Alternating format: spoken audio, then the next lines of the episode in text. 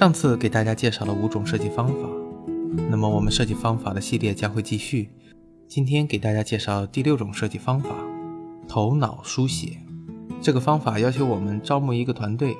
参与头脑书写会议。那么我们要做的是安排一个空间，准备好所需要的相应材料，比如说答题纸，比如说笔。那么作为一个会议的主持者，要组织好参与者，并定义好所有的问题。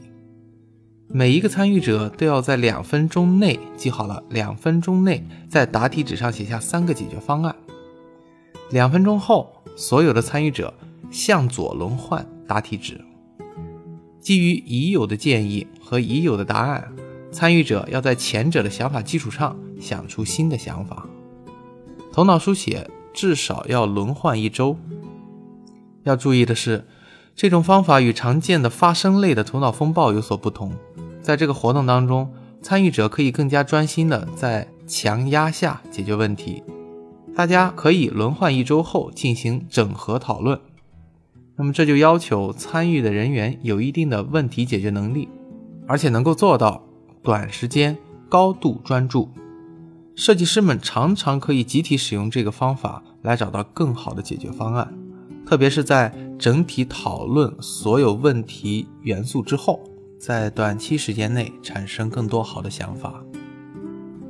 第7个方法，分手信与表白信。首先要选择一个你想达到的信件采样数量，以及要采集信件的人群认知特征，或者是组织一个小型的会议，或者是进行点对点的个人邮件来往。要求参与者呢，写一份分手信给那些他们已经或者正在诀别的品牌或产品。之后再要求参与者写一封表白信给那些他们现在正在爱着的品牌或产品。那么召集你的团队将这些所有的信件进行整理，试图找出信件当中的共同点，并确定影响产品或品牌最严重的因素是什么，找到这些因素并罗列出来，根据对设计的重要性进行评级。那么这是一个比较有趣的设计方法，对于产品或品牌的认知能够起到很好的信息梳理作用。要注意的是，在调研当中一定要找到那种爱恨分明的用户主体，只有对自己的喜好有明确的感知及敢于表达的人才能更好的参与这种调研，在实际的生活中也如此。无意见者和不表达者常常会被意见领袖牵引，如果参与者不是情感浓烈或爱恨分明的人，那这种方法常常带来的是模棱两可的结果。对于我们想做一种导出结果为一个向性比较强的研究来讲，没有什么帮助。第8种方法，可点击原型。那么这种方法呢，要基于一个有前景的概念，首先做一个设计，这个设计可以是粗糙的，画出导航栏以及你想要的用户行为，确定按钮、屏幕、动画的外观和感觉。建立一个原型，可以编程，也可以使用一些特定的软件。招募参与者，并要求他们测试你的这个原型，给他们一个具体的任务让他们完成。记录并测试整个过程，如果有条件的话，把屏幕信息和用户的行为都记录下来。最终我们要收集这些结果，并对他们进行分析。注意的点，从这个描述大家可以看出，这个方法比较适用于界面类的产品，如果是实体产品其实也可以，只是我们要在原型的制作上更加复杂，比如说要求一定要是1:1的产品模型，特别是按钮和操作需要用户真实模拟的，你必须要做到真实的还原，比如说按钮的材质、按钮的反馈都要接近于你实际的设计概念效果，这样才能保证测试的精准反馈。第9种方法，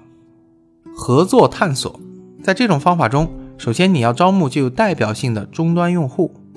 然后准备测试任务，安排测试对象2-2成对，准备测试原型以及测试材料，